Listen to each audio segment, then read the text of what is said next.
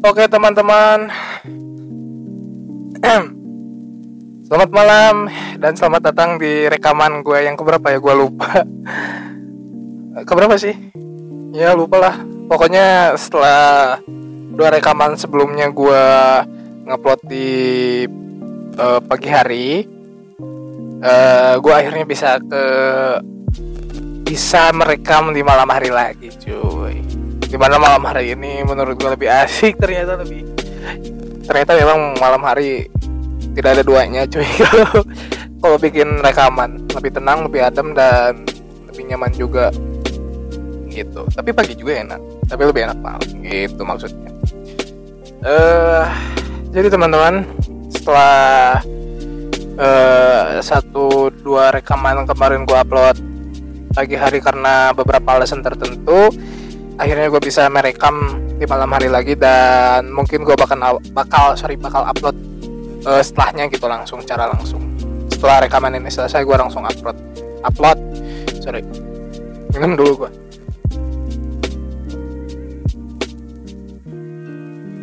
uh, oke okay, teman-teman. Jadi uh, kenapa gue upload malam lagi karena besok libur gitu. Jadi setelah UTS gue libur. Mungkin gue akan lebih sering upload di minggu ini. Jika memang ada bahan yang jika ada bahan, jika memang ada tema dan bahan yang cukup mumpuni mungkin gue akan sering-sering upload di minggu ini. Mungkin? Ya semoga aja ada lah ya. Semoga aja ada ada gitu. Setidaknya Oke teman-teman, uh, setelah beberapa podcast, setelah podcast sebelumnya gue membahas tentang kebahagiaan dan kesenangan kalau gak salah. Uh, jadi intinya dari podcast, sorry dari rekaman sebelumnya itu gue bisa tarik kesimpulan bahwa ternyata kesenangan dan kebahagiaan itu dua hal atau dua individual yang berbeda teman-teman. Dua hal atau dua individual yang berbeda gitu.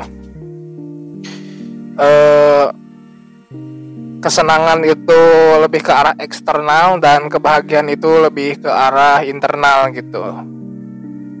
Kebahagiaan itu lebih ke arah internal mental dan segala macam batin segala macam itu uh, kebahagiaan. Dan eksternal itu sorry dan kesenangan itu eksternal kayak kekayaan dan segala macamnya. Jadi teman-teman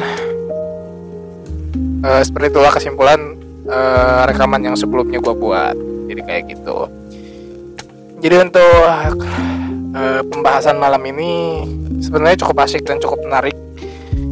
Uh, menurut gue menurut gue karena memang ini hal yang sering terjadi dan hal-hal yang uh, sebenarnya fatal. Uh, sorry. Ini gue akan membahas sebuah topik. Topik ini tuh tentang uh, un, bukan unsur ya. Ya pokoknya satu hal ini tuh penting gitu. Satu hal ini tuh yang gue jelasin ini tuh penting gitu. bukan penting sih. Kayak satu hal yang gue bicarakan ini satu hal yang penting gitu dan penting banget pokoknya fatal. Dan orang-orang tuh sering lupa gitu. Atau mungkin sering lalai dengan hal ini padahal hal itu penting dan membuat uh, sorry dan efeknya tuh fatal gitu yang terjadi maupun itu uh, kebaikan ataupun uh, hal positif ataupun negatif tuh akan terasa gitu. Karena hal ini gitu. Pertama gue bakal bikin contoh dulu. Gue bakal kasih contoh dulu. Jadi teman-teman pernah gak sih uh, mungkin teman-teman di sini juga yang dengerin podcast ini mungkin ada yang lagi memendam uh, perasaan uh, terhadap seseorang atau mungkin terhadap uh, iya terhadap seseorang yang dia sukai memendam perasaan. Maupun itu cewek ataupun cowok gitu misalkan. Teman-teman pasti yang denger itu pastilah ada satu atau dua orang mungkin ya. Ya setidaknya adalah satu atau dua orang yang sekarang tuh lagi memendam perasaan untuk seseorang.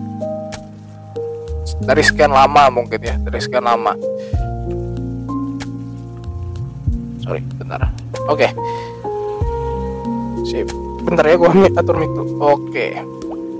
mungkin adalah teman-teman di sini uh, yang lagi dengar rekaman ini satu atau dua orang mungkin lagi memendam perasaan lagi menyukai seseorang dan terus-terusan dipendam entahkah itu uh, beberapa bulan beberapa minggu atau mungkin beberapa tahun atau mungkin atau mungkin memendam perasaan dari SD mungkin dari SMP atau mungkin dari SMA sampai sekarang gua gak tahu.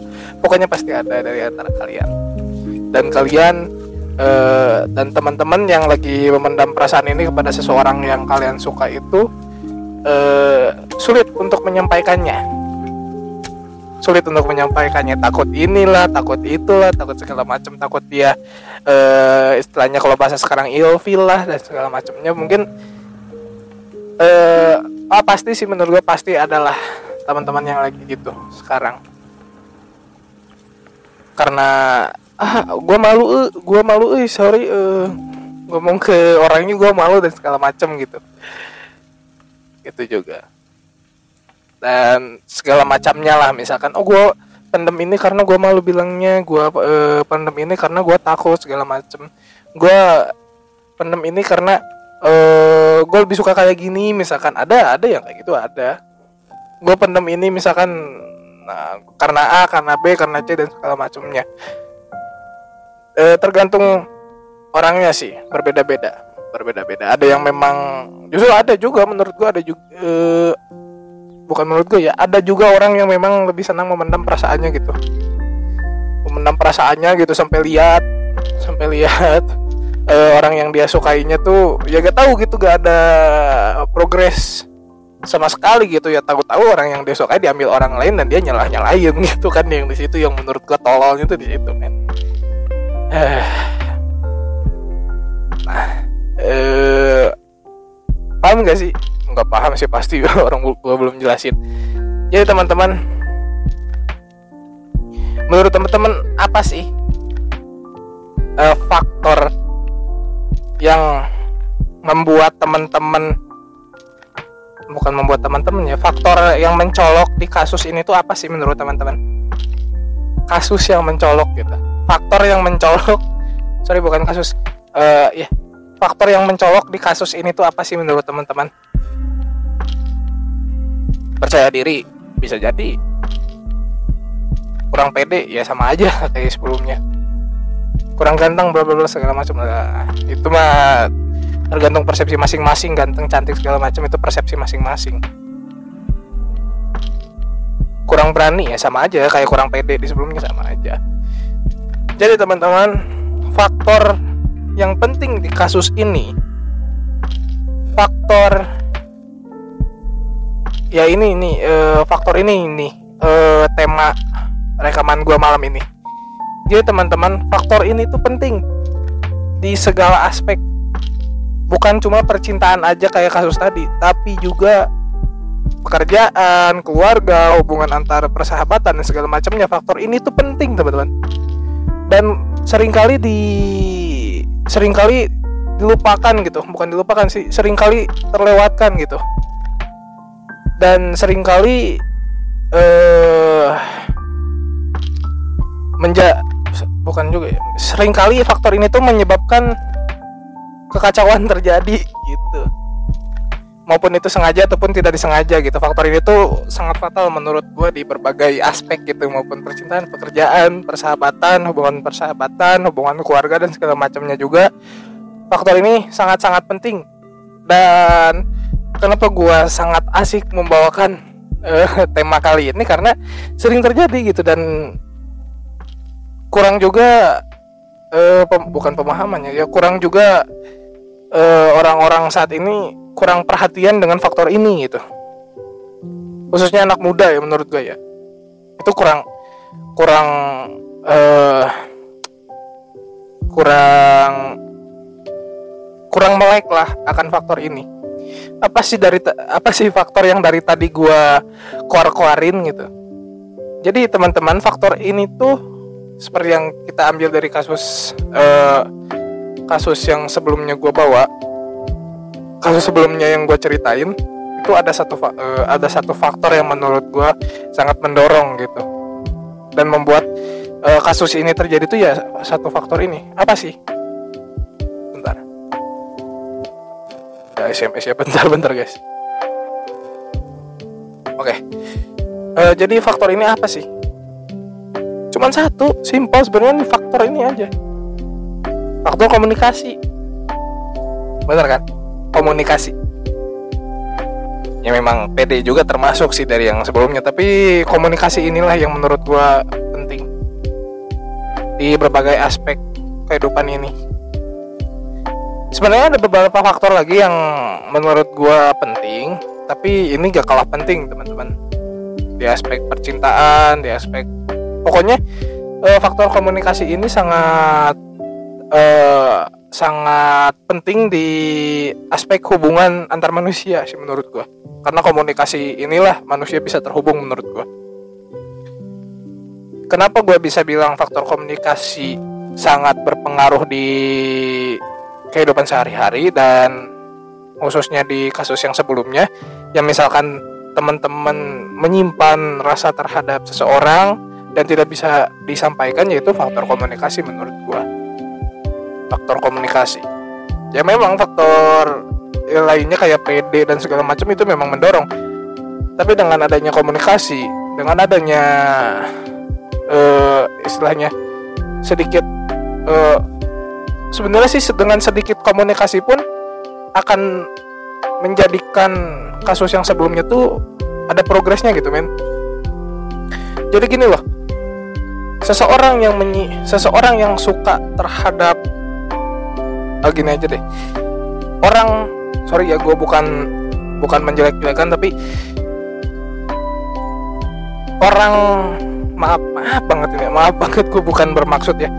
Orang yang orang yang jelek kayak gua tapi bisa berko orang sorry orang yang jelek kayak gua tapi bisa berkomunikasi dengan uh, dengan pasangan dibandingkan dengan orang yang ganteng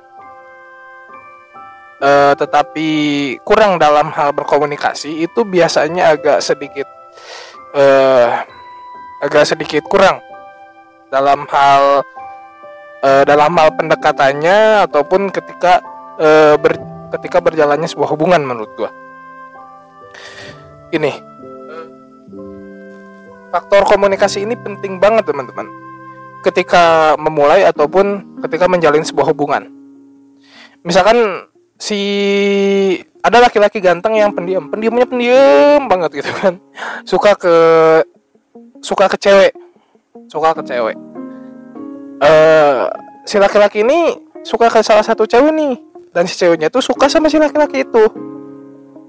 Yang ceweknya eh, sorry yang cowoknya uh, malu untuk ngedeketin karena takut dan segala macem istilahnya uh, komunikasinya kurang lah sorry. Uh, komunikasinya kurang dan segala macem dan nggak didorong sama PD juga. Uh, dan ceweknya pun sebaliknya gitu anjir itu ganteng banget gitu gue gak berani ngomongnya itu kan faktor PD dan komunikasi juga kan. Dan pada akhirnya gak maju gitu. Beda dengan cowok cowok sorry ya cowok sorry banget. Beda dengan cowok jelek yang kayak gua yang ngedeketin cewek dengan cara ngobrol gitu secara langsung kenalan. E, keberaniannya tuh muncul gitu karena sering e, berkomunikasi dengan sorry sering berhubungan atau sering sorry bukan sering berhubungan anjir ambigu banget. Sering berkomunikasi dengan orang lain itu menjadi terbiasa gitu. Biasanya cowok cowok kayak gua yang pintar berkomunikasi tuh uh, gampang lah kenal dengan orang sorry. Termasuk uh, dekat dengan cewek juga cukup mudah menurut gua. Itu berbeda banget gitu. Ketika itu sih perbandingannya kayak cowok ganteng tapi pendiam dan pemalu itu akan cukup sulit uh, cukup sulit mendekati pasangan cukup sulit memulai sebuah hubungan daripada uh, cowok jelek yang uh, pandai berkomunikasi sih menurut gua. Gitu. Ya meskipun emang sih pasti di antara teman-teman yang lagi dengar podcast ini enggak juga. Ini yang ganteng pendiam banyak kok yang suka. Ya memang yang banyak yang suka tapi ada nggak yang ngomong? Kalau dia gak ngomong terus yang lainnya gak ngomong itu gak akan gak akan ada hubungan. Gitu. Kenapa cowok ganteng pendiam itu bisa dapat pasangan? Ini biasanya ini persepsi gue aja. Sorry kalau salah kenapa cowok ganteng yang uh, sorry kenapa cowok ganteng yang pendiam pendiam banget itu bisa dapat pasangan? Karena ada cewek yang tertarik dengan dia dan berani untuk berkomunikasi dengan dia. Ujungnya apa? Faktor komunikasi lagi yang penting. Dan pede juga sih emang. Pede juga emang. Kayak gitu. Ya emang. Pede juga termasuk sebenarnya bukan pede sih. Lebih ke arah menurut gue sih bukan pede ya. Kalau untuk ingin berkenalan atau mungkin ingin berkomunikasi dengan seseorang tuh sebenarnya bukan menurut gue ya bukan menurut gue sorry sorry. Menurut gue ya sorry kalau salah. Menurut gue tuh bukan dalam hal ini tuh ya memang pede sih. Kalau bahasa kerennya sih pede tapi menurut gua bahasa yang lebih spesifiknya tuh uh, berani mengambil keputusan sih menurut gua. Nggak mengambil konsekuensi nggak berani mengambil konsekuensi gitu. Bukan kalau bahasa kerennya yang nggak pede tapi kalau menurut gua bahasa yang lebih spesifiknya tuh nggak berani tidak berani untuk mengambil keputusan. Menurut gua kayak gitu sih. Jadi seseorang yang ragu-ragu untuk mengambil keputusan biasanya uh, ya dia. Tidak berani gitu nggak berani dalam hal bukan dalam hal pun juga. Orang bukan dalam hal pun sorry. Eh. ntar minum dulu anjing. Jadi uh, orang yang nggak yang tidak berani dalam mengambil keputusan itu biasanya yaitu yang kayak tadi gitu. Ah gue takut deketin dia gitu. Gue gak berani yaitu dia gak berani mengambil keputusan untuk uh, mendekati dia gitu. Mendekati seseorang gitu. Kayak misalkan teman-teman nih teman-teman yang lagi dengar podcast ini kayak ah gue gak berani uh, dekat. Sorry gue gak berani memulai sebuah obrolan dengan dia gitu karena takut ini takut dia iltilan segala macam itu berarti ya berarti teman-teman takut dalam mengambil keputusan. Itu dan apa sih tipsnya? Apa sih tipsnya menurut menurut gue ya? Tipsnya uh, jadi jadi sebenarnya teman-teman tips ini tuh cukup berpengaruh juga sih. Bukan cuma dalam hal komunikasi jadi tips tips yang gue kasih ini tuh bisa diterapkan di berbagai hal kecuali berkomunikasi aja sih. Bukan cuma berkomunikasi aja sorry. Jadi tips yang gue kasih ini nggak cuma dalam hal berkomunikasi aja tapi tips ini tips yang gue kasih ini bisa mungkin bisa diterapkan di kehidupan sehari-hari bukan cuman hal ini aja jadi apa sih tipsnya teman-teman? Tipsnya ya uh, bukan jalanin aja jalanin aja itu kayak podcast gue kayak podcast gue pertama nih nggak jadi kayak uh, tipsnya nih gue harus gue jelasin sih emang panjang sih sebenarnya. Jadi teman-teman kalau pasangan itu masuknya eksternal. E, sesuatu yang enggak di bawah kendali kita. Yang di bawah kendali kita itu cuman mental kita aja gitu kuat apa kagak gitu. Jadi kalau urusan kayak orang yang kita sukai itu ilfil atau enggak sama kita yaitu di luar kemampuan kita gitu gimana mereka aja. Kalau bahasa enggak jadi pokoknya melakukan sesuatu yang terbaik dulu lah. Kalau untuk hasilnya nanti belakangan. Gitu lah kalau dalam di agama gue ya di agama kalau di agama gue ya di agama Islam itu ada yang namanya ikhtiar. Ikhtiar itu e, melakukan sesuatu dengan semaksimal mungkin, kemudian di pertengahannya berdoa, kemudian akhirnya kita ikhlas, e, sorry, ya di pertengahannya kita berdoa, di akhirannya kita ikhlas gitu. Jadi pertama-tama kita berusaha dulu, di pertengahannya kita berdoa supaya hasil yang terbaik di akhirnya ikhlas itu sih yang gue pelajarin ya di di buku filsafat di buku filsafat yang gue baca juga ya kayak gitu gitu. Untuk sesuatu hal yang seperti ini hus, uh, kayak kayak faktor-faktor eksternal kayak di rekaman sebelumnya tadi eh, perasaan seseorang tuh perasaan orang lain terhadap kita tuh masuknya kesenangan. Masuk masuknya faktor eksternal gitu yang nggak bisa kita kendalikan gitu cuy dan itu ya keputusan orang lain gitu mau bagaimana mau gimana ke kita gitu mau ilfil atau kayak gimana gimana ya itu gimana orang lain gitu. Kita gak bisa ngatur ya itu karena faktor eksternal gitu. Kita gak bisa uh, membolak balikan hati seseorang gitu. Kita manusia biasa. Gitu. jadi kalau untuk kayak misalkan uh, orang yang kita sukai itu ilfeel kepada kita atau mungkin orang yang kita sukai itu jadi aduh rada menjauh gitu. Ke kita ya apa boleh sorry apa boleh buat gitu kan kalau itu hasilnya. Jadi tipsnya uh, simpelnya mah gini. Untuk kasus ini ya untuk kasus ini. Panjang tuh 21 menit men. Cuman untuk satu kasus aja. Eh uh, jadi pertama-tama cara untuk mendekati nya cara untuk mendekatinya ya cari dulu situasi yang pas. Biasanya sih dalam uh, sorry biasanya sih uh, ketika ya situasi pas tuh misalkan ketika enggak terlalu ramai gitu kita uh, uh, pelan-pelan ngedeketin dia kenalan dan segala macem gitu kan. Itu situasi yang pertama situasi pas dulu. Kenapa situasi pas?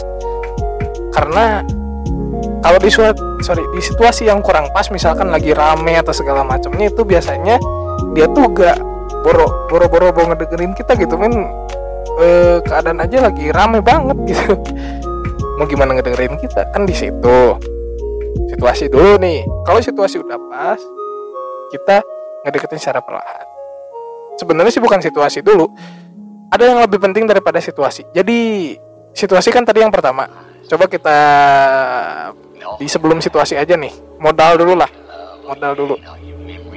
Modalnya itu yang pertama niat yang jelas niat lah segala macem. Dia pokoknya modalnya tuh niat. Dan juga uh, bersiap-siap dengan komunik sorry niat uh, ikhtiar yang tadi gue bilang sama uh, bersiap-siap dengan uh, kemungkinan yang paling buruk bukan gue positif thinking bukan gue pembenci positif thinking teman-teman. Tapi kayak gini loh. Uh, sebenarnya ya menurut gue positif ini sorry ya kalau melebar ya karena emang segmennya ngelantur. Jadi teman-teman uh, bukannya maksud gue bikin kalian jadi negatif thinking tapi negatif thinking tuh membawa terkadang membawa kita terhadap sesuatu yang keren gitu terkadang negatif thinking juga membuat kita sudah siap gitu dengan segala konsekuensi yang ada. Itu teman-teman berbeda dengan positive thinking. Ketika positive thinking kita memikirkan sesuatu yang enak-enaknya aja di akhir wah ini dia pasti senang sih sama gue wah dia pasti happy nih sama gue wah dia pasti nyaman nih sama gue kalau ternyata di fakta lapangannya enggak kita ngedaunnya habis-habisan. Berbeda dengan negatif thinking teman-teman. Berbeda dengan kita sudah berpikir buruk bukan maksud gue ingin kalian untuk terus-terusan berpikir buruk tapi untuk kasus ini sajalah. Belajar untuk kasus ini aja lah e, jadi negatif thinking itu kadang membawa kita di sesuatu yang akan membawa kita di sesuatu yang jadi terkadang negatif thinking juga e, ada sisi positifnya gitu lah itu teman-teman. Jadi terkadang negatif thinking juga memberikan uh, uh, sisi positif lah bagi kita meskipun itu negatif thinking gitu. Negatif thinking itu membuat kita terbiasa dengan uh, hasil akhirnya gitu men. Membuat kita sudah siap dengan hasil akhirnya. Duduk. Sorry sorry. Tadi co uh, colokan kejabut sorry ya. Jadi teman-teman balik lagi ke yang tadi ketika teman-teman uh, langsung memikirkan positifnya uh, itu ketika di fakta lapangan ternyata terbalik dengan uh, pikiran kita yang positif bakal berakhir dengan istilahnya dalam artian kayak wah ini uh, endingnya bakal happy nih. Kalau ternyata endingnya uh, jauh dari ekspektasi kita yang bahagia itu ngedownnya ngedown banget. Berbeda dengan kita ketika negatif thinking gitu kita sudah berpikir konsekuensi terburuk yang ada. Ketika kita sudah berpikir konsekuensi uh, terburuknya ketika memang konsekuen ketika memang kejadian buruk itu yang ada di pikiran kita beneran terjadi maka kita sudah siap gitu. Oh emang udah kepikiran sih sama gue jadi gue biar uh, jadi gue udah siap. Kayak gitu men. Gitu uh, ya kayak gitu. Kita udah siap gitu dengan konsekuensi yang ada karena kita sudah bersih uh, sudah memikirkannya dari sebelumnya gitu dan kita nggak ngedown nggak nggak nggak terlalu ngedown lah nggak terlalu ngedown gitu lah intinya. Gitu. Dan kalau positif thinking ya kayak gitu gitu. Kita berpikir positif endingnya negatif ya kita ngedown berbeda dengan uh, berpikir negatif dari awal. Ketika kita berpikir negatif dari awal kalau hasilnya positif misalkan kita berpikir bahwa wah ini cewek pasti gak akan suka nih sama gue nih. Cewek pasti gak akan suka nih sama gue nih kayak gini mah. Eh ternyata ceweknya suka sama kita. Wah itu hasilnya bakal lebih nikmat gitu ternyata menurut gue hasilnya wah wah ternyata suka ternyata sama gue dan hasilnya pun lebih terasa gitu lebih terasa nyaman gitu di hatinya gitu. Kayak wah ternyata dia suka sama gue nah gitu. Terbiasa. Jadi apa sih yang pertama? Jadi apa sih modal yang kita butuhkan? Pertama modal sorry eh, modal yang kita butuhkan itu ikhtiar kemudian tadi konsekuensi terburuk. Eh udah cuman itu aja sih sebenarnya. Mungkin ada tambahan-tambahan lain tergantung mungkin kalau ada tambahan-tambahan lain teman-teman boleh di di komen aja kalau ada komen. Di sini ada komen gak sih? Di kayak live ini? Ada sih kalau harusnya sih ada komen ya. Biasanya biasanya ada. Itu boleh boleh lah mungkin teman-teman memberikan aspirasi gitu tambahan modal lainnya gitu untuk teman-teman yang lagi terkena kasus kayak gini. Jadi yang tadi ikhtiar sama berpikir konsekuensi terburuk. Kalau kita ya konsekuensi terburuk gitu. Jadi kita berpikir kita berani dulu lah gitu. Jadi intinya mah kita berani dulu udah uh, berani dan berpikir bukan berpikir negatif sih itu terlalu kasar menurut gua. Uh, berani dan ya pokoknya uh, susah anjir untuk disebut pokoknya berani untuk mendap uh, untuk mendapatkan konsekuensi terburuk. Nah gitu. Berani untuk mendapatkan konsekuensi terburuk gitu. Ketika kita berani untuk mendapatkan konsekuensi terburuk dalam kalau dalam kasus ini berarti kita dijauhi oleh orang yang kita suka ya kita akan berani juga gitu berkomunikasi mengkomunikasikannya gitu. Misalkan kita udah siap-siap di segala macam uh, ah, bodo amat lah. Ya, bersikap kayak kayak apa ya namanya? Kayak ah bodo amat gitu lah pokoknya dengan konsekuensinya kalau endingnya kayak misalkan gini gitu gini gitu ya bodo amat lah. Yang penting gua gas dulu gitu. Yang penting berani untuk mengambil konsekuensi terburuknya gitu. Nekat lah nekat. Jadi berani dulu nekat sudah nekat ketika kita mendapatkan konsekuensi buruk misalkan dia gak suka sama kita ya kita udah siap.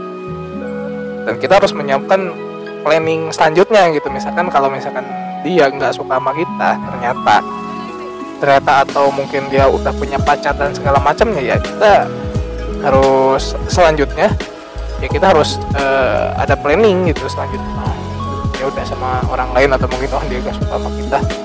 Kalau misalkan dia gak suka sama kita ya kita kalau misalkan lu masih kekeh ya deketin aja terus dengan cara bukan cara apa pun juga sih kayak pendekatan tertentu yang membuat dia dekat sama kita. Tapi kalau misalkan dia udah punya pacar ya planningnya ya lu cari lagi gitu men. Masa lu mau nyolong jodoh orang?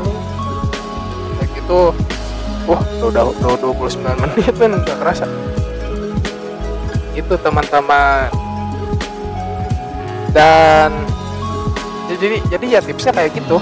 Kalau untuk mendekati seseorang untuk istilahnya ingin memulai hubungan dengan orang yang kita sukai tapi kita nyata tapi kita nyata takut ya eh, kita kok bukan gimana ya? Kita kitanya takut takut untuk menyampaikan takut untuk mengkomunikasikan ya eh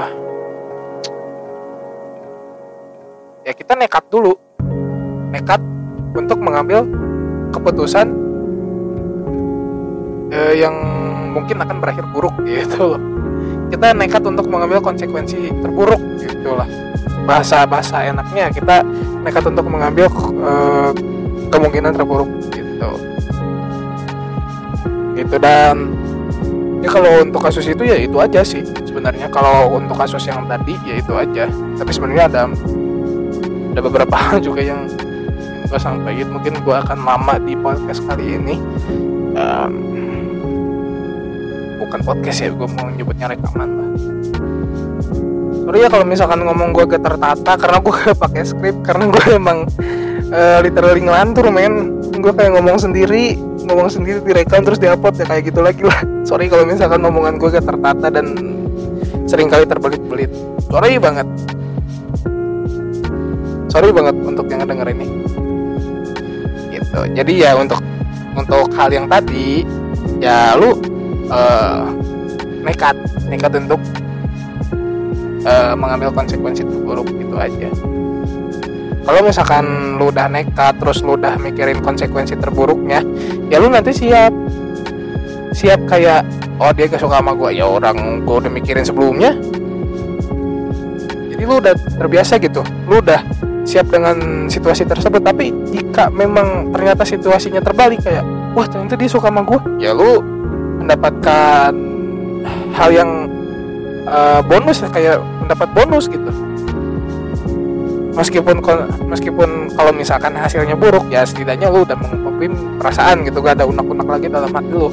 Tapi kalau misalkan dia ternyata suka sama kita e, nyaman sama kita suka sama kita ya itu berarti bonus bonus yang gede menurut gua gitu. Karena tujuan dari ini kan untuk e, menyampaikan apa unek-unek lu kepada dia kan itu aja kan.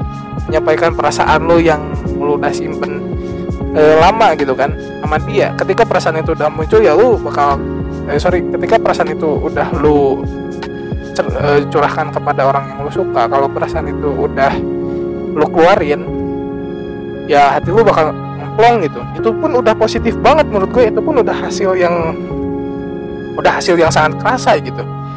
Dan jika dia ternyata nyaman sama kita ya itu bonus. Bonus yang gede banget. Itu masih menurut gue gitu. Jadi pokoknya ya pokoknya nekat dulu lah. Intinya nekat dulu untuk kasus yang kayak gini mah. Gitu. Berbeda dengan orang yang jang, uh, sorry jangan jadi kayak orang yang kalau menurut gua goblok sih jangan jadi orang yang kenapa gue bisa bilang goblok? Karena ada orang yang kayak gini loh. Ada orang uh, teman gua yang gua goblok-goblokin habis-habisan semalaman. Uh, karena ya dia posisinya dia yang salah menurut gua. Dia yang salah menurut gua. Di faktor balik lagi ke faktor komunikasi. Menurut gua ya dia yang salah gitu uh, teman-teman. Teman gua nih suka sama perempuan sama cewek. Suka sama cewek. Ya teman gue cowok. Ya sorry. Wih, temen gue cowok. Suka sama cewek. Udah selama SMA lah sekitar tiga tahunan. Sekitar tiga tahunan dan ternyata pas kuliah uh, cewek yang dia suka ini uh, deket sama cowok lain bukan deket sih udah pacaran gitu sama cowok lain. Ternyata udah pacaran gitu sama cowok lain. Dan dia marah-marah gitu kayak anjing cewek ini apa sih? Anjing sih maunya apa sih? Bla bla bla bla bla ya gue tanyain lu ada masalah apa? Dia bilang kayak gini. Ya. Dia bilang kayak gini gue suka nih sama cewek selama tiga tahun gitu tapi ternyata diambil anjing sama cowok lain gitu. Goblok banget ya cewek cowoknya goblok sama gitu kan.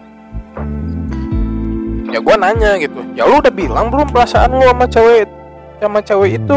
Sama dia lu udah bilang belum perasaan sorry lu udah bilang belum perasaan lu sama cewek ini? Dan dia ngejawab dengan eh gobloknya belum. Ya gue gak berani. Ya lu goblok gue bilang kayak gitu ya gue bilang goblok. Ya lu goblok. Lu suka ya ngapain gak diseb ya lu suka kenapa gak bilang? Ya gue gak berani kata dia. Ya beraniin lo tolong. Kalau ada sesuatu tuh ya per, eh, butuh perjuangan gitu segala sesuatu tuh lu but, butuh modal gitu. Lu per, percuma suka doang kalau lu gak bilang gitu. Cewek yang lu sukain pun gak tahu kalau lu suka kalau lu gak bilang sama dia. Gue bilang kayak gitu. Dan ini pun sering terjadi menurut menurut gue ini pun sering terjadi gitu di luar sana gitu di kota-kota besar sering terjadi. Sering kejadian gitu di ya seperti yang teman-teman mungkin teman-teman juga atau mungkin kerabat teman-teman atau mungkin tem uh, sahabat teman-teman juga orang dekat yang teman-teman lagi dengerin podcast ini dan segala macamnya lah. Pasti ada lah pasti ada lah orang-orang kayak gini. Dia tuh suka dengan seseorang tetapi dia gak berani untuk bilang hal tersebut. Ya mau gimana gak dia gak ada progres gitu? Orang yang dia sukai pun gak tahu kalau dia suka sama dia. Kan gitu ya? Ya gue juga bingung kenapa lu nyalah nyalahin gue gue juga tahu salah kesalahan gue di mana kan kayak gitu. Kayak gini tuh faktor itu ya apalagi kalau bukan faktor komunikasi. Itu teman-teman aduh aduh sorry cabut lagi. Sorry sorry sorry. Ya kayak gitu teman-teman. Faktor komunikasi ini penting gitu. Dan ternyata faktor komunikasi yang dari tadi gue sampaikan ini yang dari tadi gak yang ta dari tadi gue sampaikan ini ya ternyata penting bukan cuma dari hal yang kasus sebelumnya juga. Di kasus yang lain pun ternyata sering terjadi faktor komunikasi ini. Bukan cuma percintaan doang teman-teman. Faktor komunikasi ini pentingnya tuh bukan cuma soal percintaan doang gitu tapi kayak faktor pekerja kayak sorry faktor komunikasi itu di kayak ranah pekerjaan hubungan kita dengan keluarga hubungan kita dengan teman dan segala macam ternyata itu sangat penting. Dan faktor ini tuh sering dilupain gitu sama kita sama orang-orang banyak tuh sering dilupain dan sering dianggap sepele. Sering banget dianggap sepele dan padahal uh, dengan faktor inilah hasilnya akan cukup signifikan gitu. Cukup signifikan gitu. Maupun itu baik ataupun buruk ya efeknya sangat terasa gitu oleh faktor ini. Kayak misalkan contoh lain selain tadi. Uh, gue pernah uh, ya ini teman gue juga. Teman gue juga yang lain bukan dia lagi bukan teman gue yang sebelumnya pokoknya teman gue yang lain. Ya teman gue banyak gitu. Bukan teman sih lebih karena kenalan. Dia nih musuhan sama kenalan gue yang satunya lagi musuhan. Kenalan gue yang satu ini gak suka dengan uh, gak terlalu berat ya kalau gitu kayak si A dan si B lah. Si A ini gak suka dengan si B. Karena si B ini ngomong uh, omongannya kurang apa bercandanya e, terlalu barbar gitulah. Bercandanya terlalu barbar. Ntar gue minum dulu men. Ah oke. Okay. jadi kenapa? Ya misalkan si balik lagi. Jadi si A ini nggak suka sama si B karena si B ini bercandanya barbar gitulah. Terlalu menurut si A ini bercandanya berlebihan gitu. Eh ya ya mungkin teman-teman juga sering lah lihat gitu kenalan teman-teman kayak adalah orang-orang yang uh, mereka tuh barbar tapi sebenarnya mereka tuh bercanda gitu. Mereka tuh gak maksud untuk nyakitin dan segala macam tapi bercandanya barbar gitu. Mereka tuh maksudnya ya bercanda gitu kan sering lah orang-orang kayak gitu. Jadi si A ini kurang suka kurang suka dengan si B tapi gak dibilangin. Si A ini orangnya gak enakan. Dan gak dikomunikasikan dengan si B bahwa si B ini bercandanya menurut si A ini keterlaluan gitu. Gak dikomunikasikan lah gak dibilang gak gak bilang gitu ke si B. Jadi dipendem aja dipendem aja gitu. Jadi si A nih setiap ada si B tuh menjauh dan segala macam dan si B ini bingung gitu. Lah gua kok dia ngejauh sih sama gua? Gue kan gak buat salah apa-apa yang di otak si B ya kayak gitu yang di pikiran si B ya kayak gitu. Gak niat lah tapi si A nih tiba-tiba ngejawab dan segala macam. Dan pada dan pada suatu hari ya gue pertem bukan pertemuin ya kayak ketika mereka dan ketika gue ngobrol ketika gue kumpul sama uh, sama teman-teman ketika gue ngobrol ya kebetulan si A sama si B ini datang. Dan gue uh, ketika orang lain lagi fokus dengan obrolannya masing-masing gue ajak lah kayak jadi pokoknya di, di tongkrongan itu tuh misalkan orang lain lagi ngobrol lah lagi asik ngobrol gitu. Dan gue di tongkrong itu tiba-tiba cuy ayo ke sini gitu. Ke si A. Dan ke si B juga kayak cuy ayo ngopi ikut ngopi sama gue di belah sini aja ya kayak gitulah dipisahin dikit lah dipisahin di sorry dipisahin bentar gitu. Gue bilang gitu lu ada masalah apa masih B? Gue bilang kayak gitu.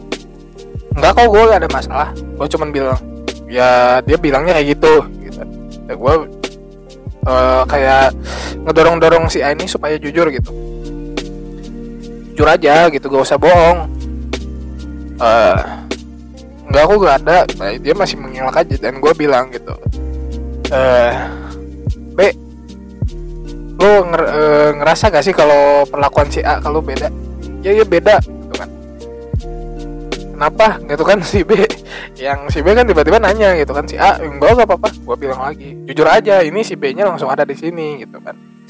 Dan dengan pendekatan kayak gitu pendekatan secara perlahan dengan situasi yang pas kata gue bilang tadi eh, modal yang gue kasih tadi sebelumnya gitu gue pakai modal yang gue kasih tahu ke teman-teman sebelumnya gue kasih tahu ke kalian kayak ya gue modal nekat gitu mempertemukan mereka ya gue modal nekat gitu. Ya situasi terburuknya mungkin mereka musuhan atau mungkin berantem di situ ya itu situasi terburuknya gitu. Dan ternyata nggak berantem untungnya. Bonus. Gitu ya modal nekat gitu mengambil keputusan yang mungkin akan jadi buruk ya itu gitu. Modalnya kayak gitu. Dan uh,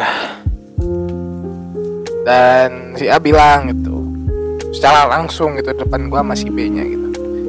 Gua tuh kurang suka sama lu B katanya. Kenapa kurang suka? Karena lu tuh bercandanya ke gua gini gini gini gini gini gitu.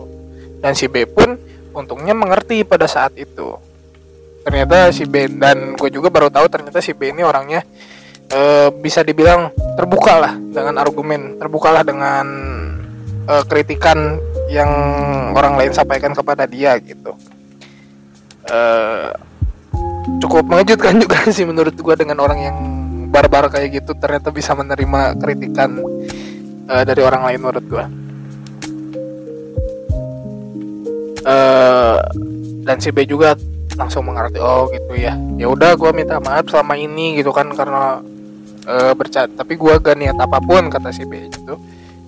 Sorry ya gue gak gak ada niat apa pun gitu. Gue cuman pengen bercanda aja gue cuman pengen deket sama lu aja kata si B kayak gitu. Sorry banget gitu kalau bercanda gue kayak gini.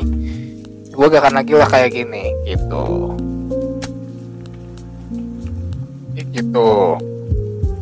Si B nya bilang kayak gitu dan dan akhirnya ya mereka baikan gitu saling ngertiin juga. Bukan ya si A ngerti si B si B ngerti si A gitu. Dan dua-duanya ya pokoknya si A memaklumi si B si B bisa istilahnya ngasih ngasih batasan lah untuk si A gitu. Dan clear gitu masalah clear. Dan itu jujur hasilnya pun sangat memuaskan menurut gue ya itu berawal dari ya tadi yang gue bilang tadi modal sebelumnya gitu modal nekat.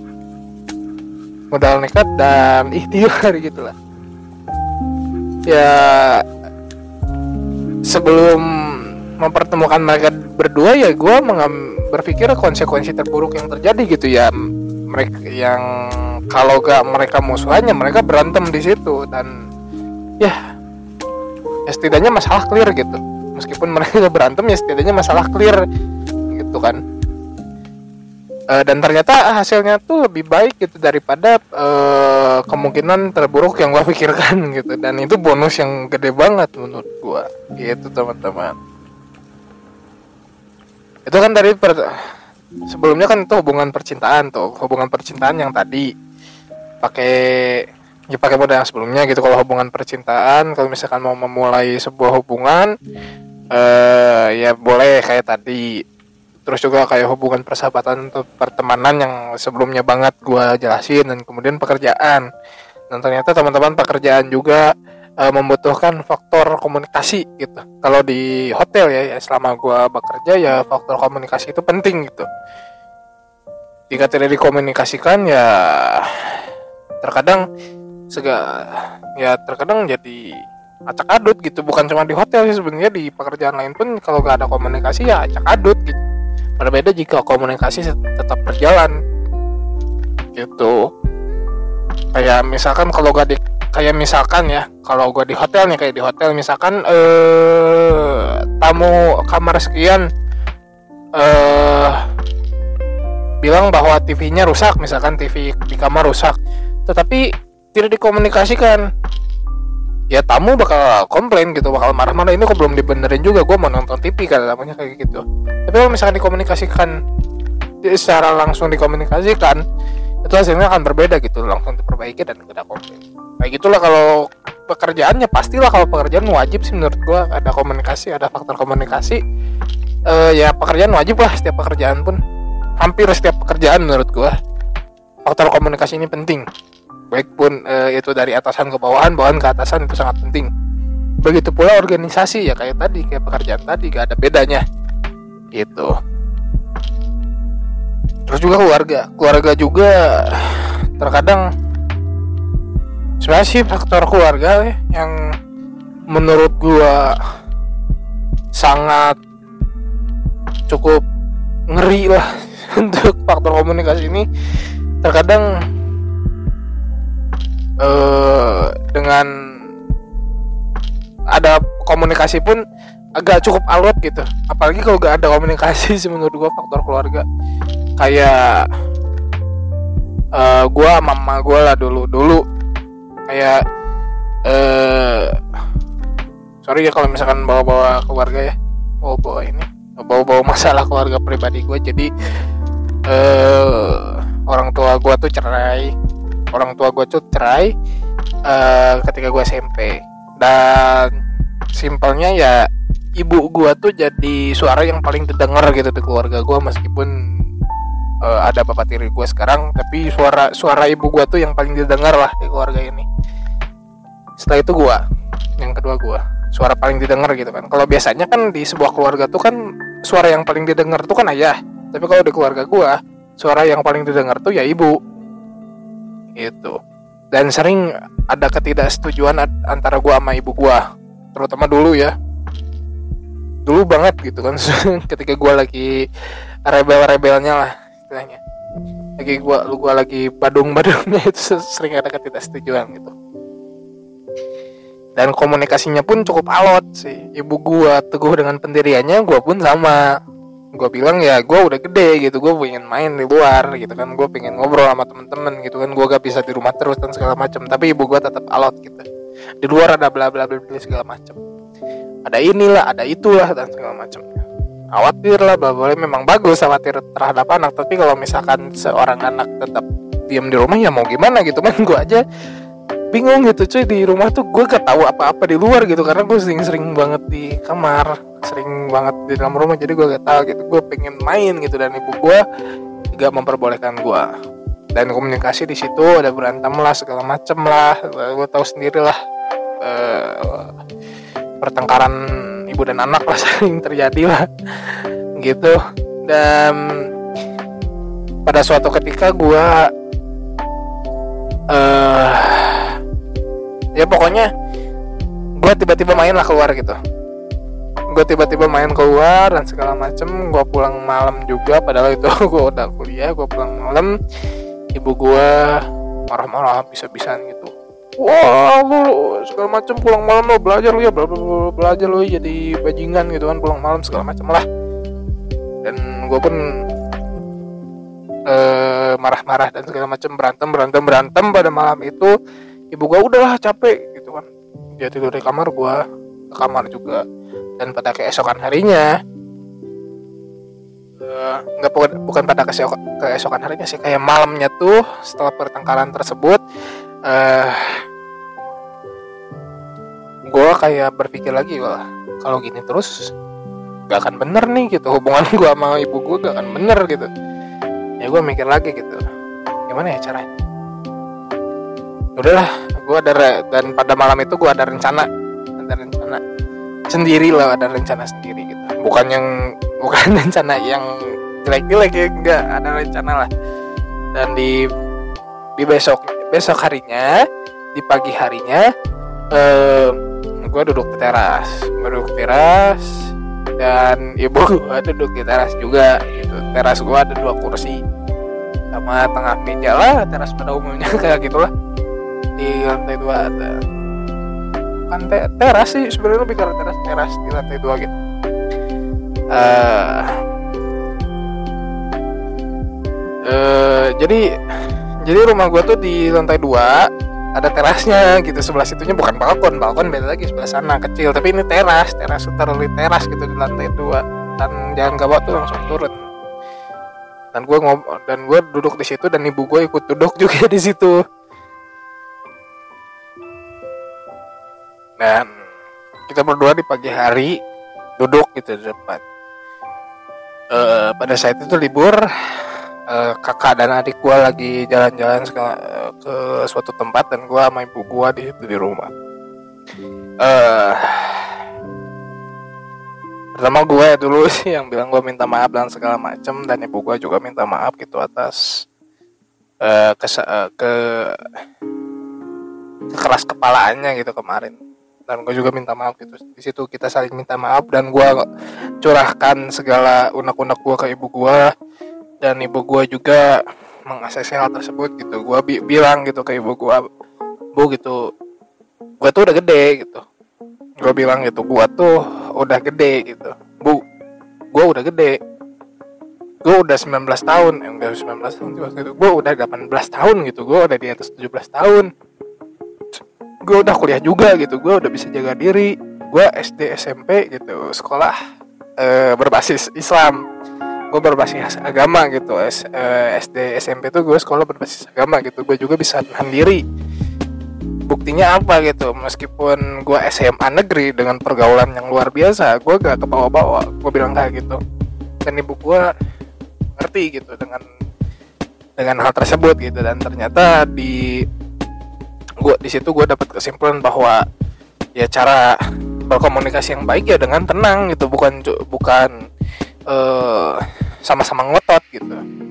Dan komunikasi yang tenang itu didukung oleh eh, situasi dan kondisi yang mendukung juga dan tempat yang mendukung juga gitu.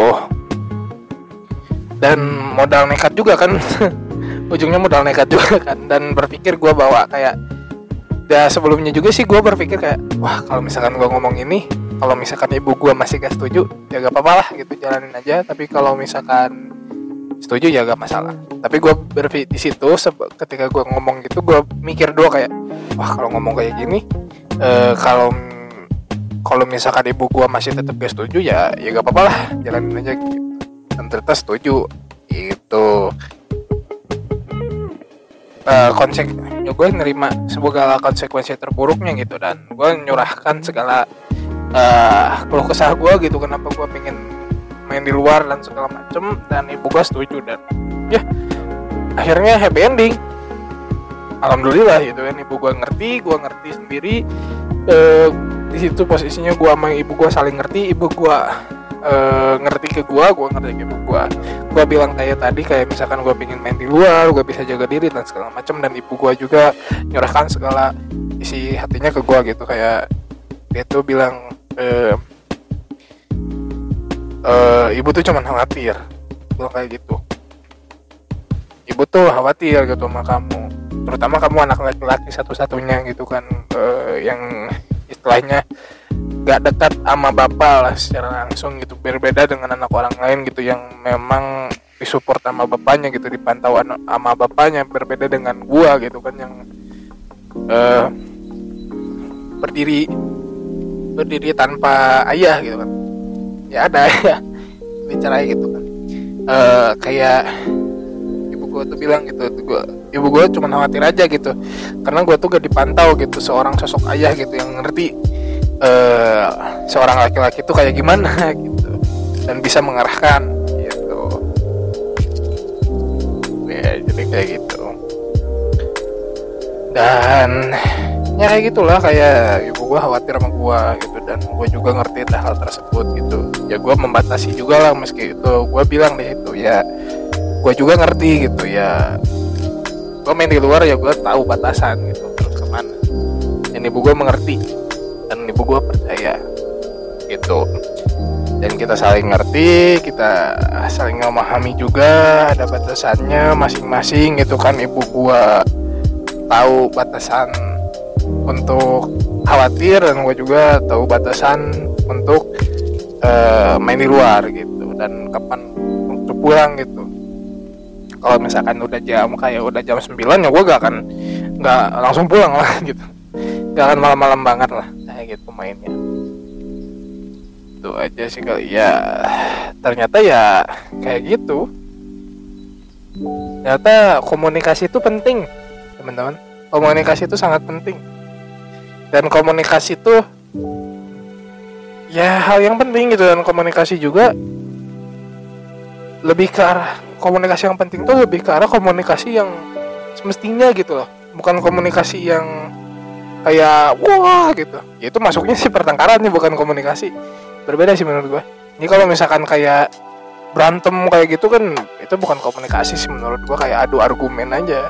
Itu adu argumen. Tapi kalau komunikasi itu saling memberikan informasi gitu. Apa sih informa informasinya? Ya informasinya itu curhat hati gitu. Informasi dari hati lah gitu lah. Gitu. Dan ternyata ya komunikasi ini penting. Bukan cuman dari uh, bukan cuman uh, bukan cuman dalam hal percintaan aja gitu komunikasi itu. Tapi juga ya keluarga pekerjaan pertemanan dan lain-lain gitu. Dan sering kali komunikasi ini uh, dianggap remeh dan dilupakan. Padahal dampaknya ya seperti tadi dampaknya cukup signifikan dan terasa gitu. Kalau gak ada komunikasi ya dampak jeleknya kerasa banget gitu men. Tapi kalau misalkan ada komunikasi dampak baiknya juga ya kerasa gede banget gitu kerasa banget lah. Gitu jadi ya tipsnya ya tetap berkomunikasi lah gitu men. Kita tuh manusia tuh makhluk sosial dan cara kita bersosial ya saling berkomunikasi. Gitu